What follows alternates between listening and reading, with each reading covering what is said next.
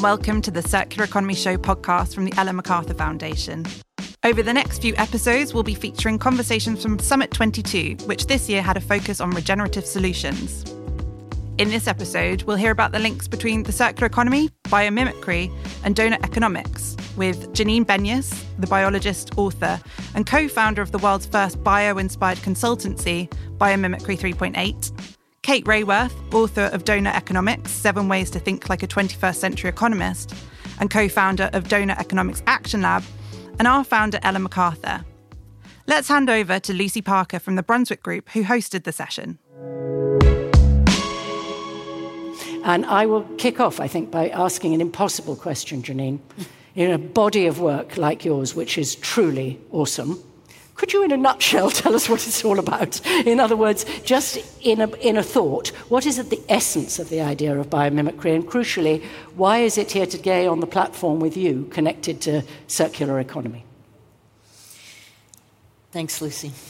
Uh, biomimicry is innovation inspired by nature. That's the simplest way to put it.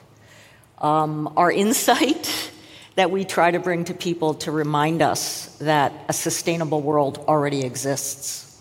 Yeah. Right? It's already been invented, it's right outside.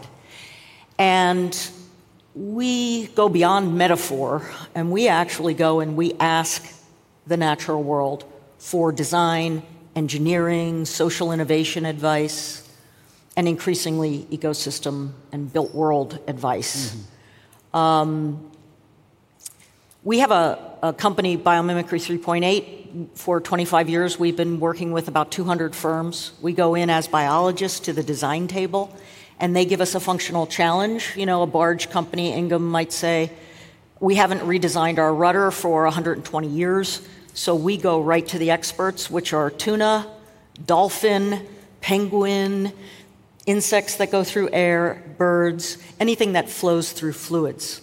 And we look for patterns. And we bring those patterns back and we save people a lot of energy. Or we save, you know, we, we try to get people to move completely off, off toxins. So we've worked with Interface, major carpet company. Their biggest environmental um, sin was uh, glue. We got them off glue completely Brilliant. by looking at how geckos adhere so that's the kind of work that It's amazing because when I hear it, I really hear the practicality of what you're, you're doing. You're bringing it into the real, real yes. world. So, Kate, same and impossible question. Uh, it's a huge concept, donut economics. At its essence, what do you want us to take out of the idea and where does it link for you with the circular economy? It starts by saying that every single student, every single student, young person that any of us know when they are being taught economics, which means the art of household management.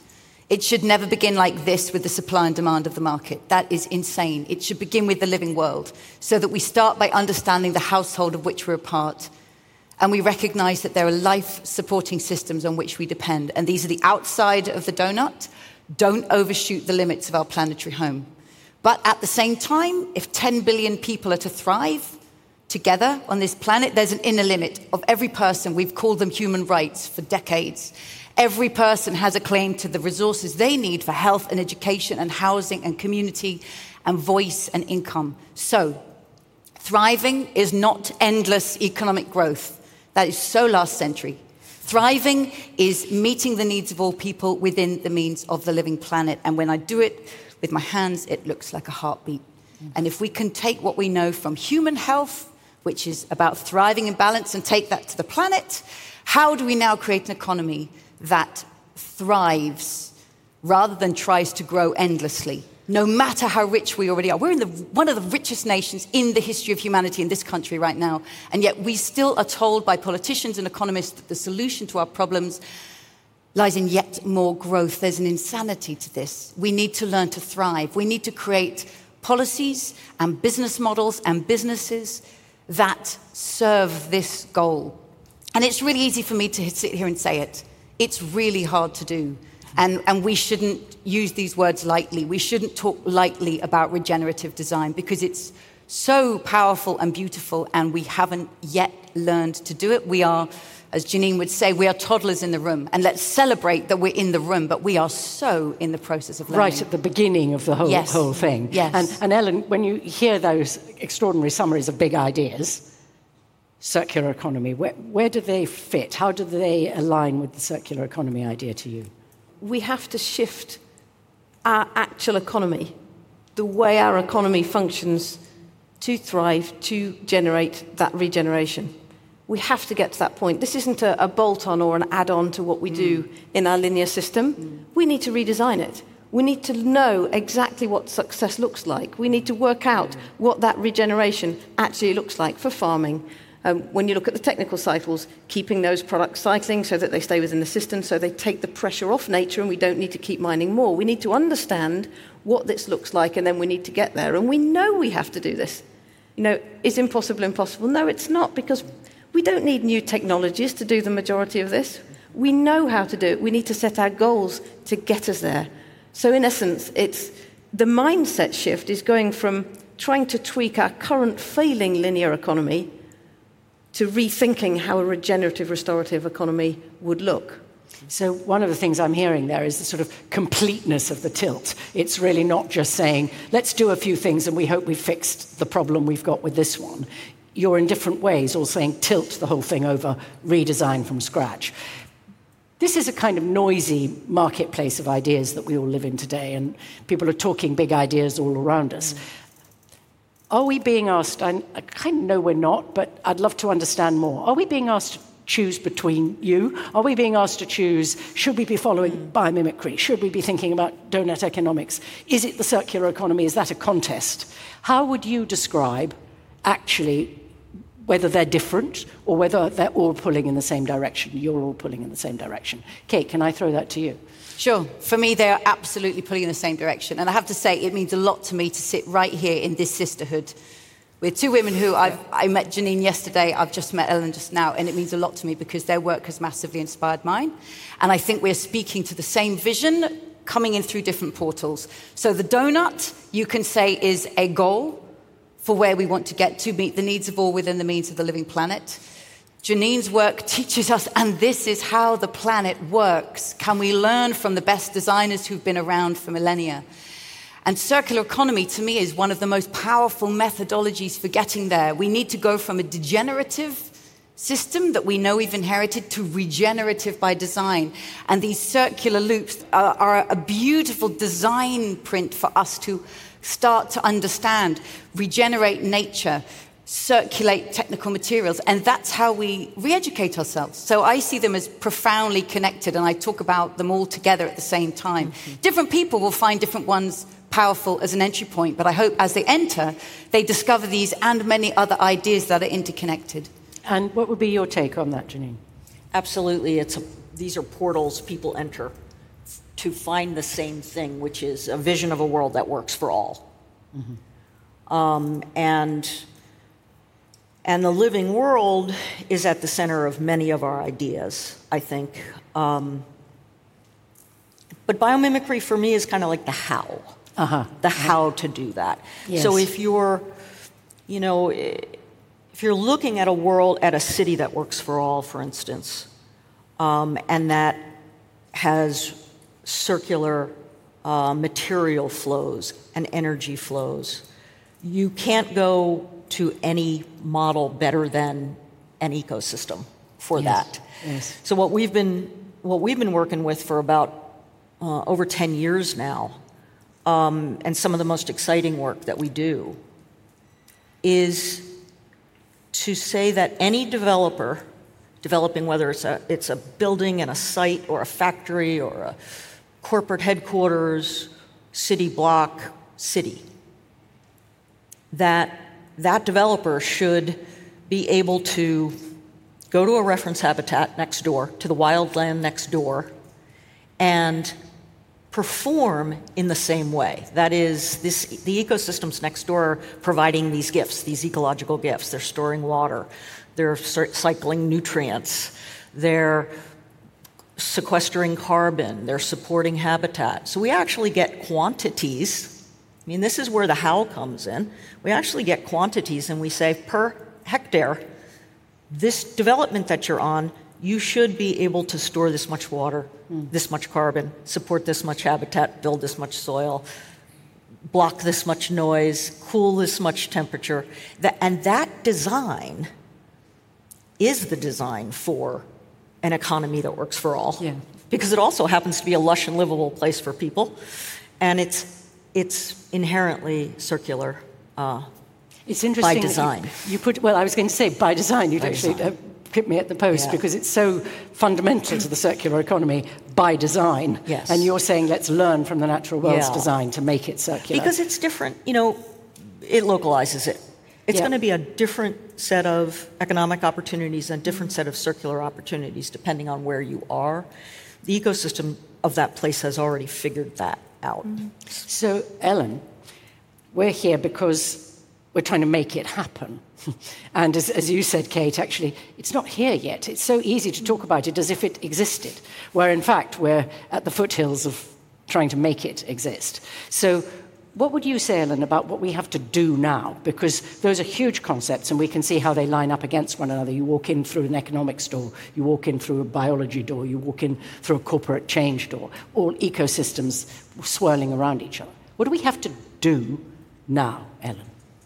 Well, I think first and foremost, you have to know where you're going. And as I mentioned, you need to understand what success looks like. And in its simplest form with the circular economy through eliminate waste and pollution, circulate products and materials, and regenerate nature, that gives us a, a really broad but fairly succinct guideline. So you need to understand what that success is. We need to get to that place where the economy shifts from being linear and degenerative to one which is regenerative by design. That's clear. And in order to do that, we think we need three things. One is business led innovation and design, because business is the majority of the economy. So that is absolutely vital. Second, collaboration across ecosystems. You know, as Janine said, and, you know, e- we live in an ecosystem, the business ecosystem, the natural ecosystem. You know, the natural ecosystem's been tested for billions of years. It's actually quite good. so that collaboration across ecosystems is vital. And, you know, when we talk about you know, the, the value chain, we have to link that together because that chain where things fall off the end can never work. Hmm. It never will. And then the third is we have to have enabling policies. And this is Kate's point. You know, you have the donut, you have the overshooting on the outside, and you have the people falling through the middle. Business can't capture all of that. If business is pulling in one direction through innovation and design, moving towards this circular model, that's very different as a scenario for enabling policy to come along because actually it's a win win situation. If business is trying to get here and policy is trying to get us here, that's a different dialogue. And so that enabling policy is vital. And not everyone will be the front runners. You know, you guys in this room represent 38 million employees globally. That is enormous. As Andrew said, 2.2 trillion US dollars of economic value in this room through, through you and the network. It is absolutely outstanding. We must not undervalue the impact that we in this room can have when we shift from that linear to circular mindset and we're able to regenerate. And built into what you're saying there is scale. I mean, when we spoke, mm. you said, yes, let's do it, but the key is let's do it at scale. So, how would you think we move towards scale? Pilot and replicate. Um, I always try to look for things that are going to be fractal. That, um, for instance, you know, back to this idea of factory as forest, we've been working with Microsoft and Ford and interface with their facilities producing can humans produce ecosystem services yes we can through design so that's one place and so the question is what does that really do for a watershed mm. right well Success has to mean that once Interface or Microsoft or Ford does that, that they go and they knock on the doors of their neighboring businesses and ask them to also produce ecosystem services, support biological habitat, support pollinators. these, these are things that work best when it's pixelated healing, right? When there's a lot of it going on. So we often say, whatever part of the earth you touch, you can heal. And so then we ask, what lands do you touch? And corporates say, well, you know, I have headquarters and I have factories. Oh, I also have supply chain. No. What if there were positive ecosystem services being produced from all your supply chains because of you? A watershed better off because you're there. And then what else do you have? Oh, 48 million customers. What if you were to teach your customers how to create positive ecosystem services in their backyards or their balconies? What about your employees? Right? So it is something that I think that Ray Anderson used to call it the influence. Once you pilot something, it's not enough to make it lush and livable for your employees. It's what it's the arrows that go out to the community. And then how many people can you influence to create more beneficial arrows so that the water leaving your whole city is cleaner than when it came in and the air is cleaner than when it came in? Then we're functioning like the forest next door. And then we're at home on this planet. And that is the power, really, of, of, of the corporate universe, is to create that knock-on yeah. ripple effect. And the leaders are yeah. out there doing exactly that, I can, aren't they? I can see that. It's going to take a lot, but I can see it. yes, absolutely. And that's, I guess, what we're hoping for is to turn that vision yeah. into a reality. Kate, I know you're also very much focused on the practical and you have the labs and so on. How do we get there in practice from concept to action? So I find it so powerful hearing Janine speak to the possibilities of what a business can do. And I just want to reflect on the long journey that we are all a part of, of the mindset that we were told business should hold. I think we've come from a place where business was asking, how much can we get away with? Then we got to, okay, how much do we have to do? but what Janine is saying is a completely different question. How much can we possibly give back? And I think if we're going to make that transition from that, how much do we have to do, to how much can we possibly give back, I think that the frontier of design is beyond the products, it's the design of business itself. Mm-hmm. And I think this is the space where the really important and exciting innovation is going to happen, and we're just beginning. So, what is the purpose of a company? Why does it even exist?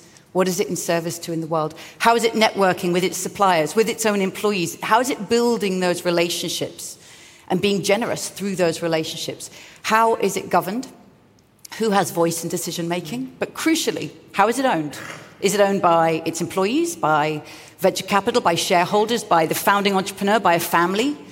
Because how it's owned profoundly shapes mm. where finance is coming from, what that finance expects and demands, how much it extracts for itself, and how much it reinvests in that generosity of purpose. So I'm listening today and looking for all the time examples of companies that realize if we're going to be regenerative by design, we need to go beyond redesigning our products, we need to redesign ourselves. Then we can be part of this transformation. That is where I think the deep transformation has to happen and come from, and it's really exciting, especially seeing young companies that are being born into this. Talk to young entrepreneurs, startups, they know they, they'll talk to you about the design of their product and they'll immediately talk to you about how they're designing their board, their governance, their finance, their ownership. They're locking in the value so that it can't get captured, it can't get turned into a nice to have branding. It's their purpose. That's where the future is. So it's built in. And it's Ellen... built in, it's locked in, it's protected so that it stays in service to its intention to be regenerative. Yeah. Thank you. And Ellen, can I give you the last word? This is part of the mindset shift conversation for this part of the day. Can you just tell us in a nutshell what you mean by there's a mindset shift? This is non trivial, isn't it? This is the whole thing you want to tilt over. I think it goes back to both those points about why would a city not have water coming out of it cleaner than it coming in? Why would we not do that? Why would we have a business that degrades the world? When you think about the mindset shift, everything has to change. We have to go from the point where we're trying to fix what we have and make it last a bit longer to that massive opportunity to redesign the economy so it can work forever. And that involves all of this conversation and involves a complete rethink. And we need to get to the point where companies compete on their regenerational ability. Companies are competing on how well they're performing in the world. And young people are going into education wanting to make the world a better place, not thinking, how can we eke this out a little bit longer? That is a total mindset shift. You know, as Andrew wonderful. said, we don't want to talk about the problem today. We, talk, we want to talk about the solution because that's where it's at. So you. for us, that mindset shift is shifting from extractive and cons- consumptive to making regeneration a byproduct of the way the economy actually functions. That's where we've got to get to. So, as we've heard, it's not a case of just making things last longer or making things less bad. We need to change the system and create a world that works for us all. We need to redesign the economy so it can work forever. If you'd like to find out more about biomimicry, donut economics, and the circular economy, check out the show notes below. We'll have more conversations from Summit 22 next time on the Circular Economy Show, so make sure you're subscribed so you never miss an episode. See you next time.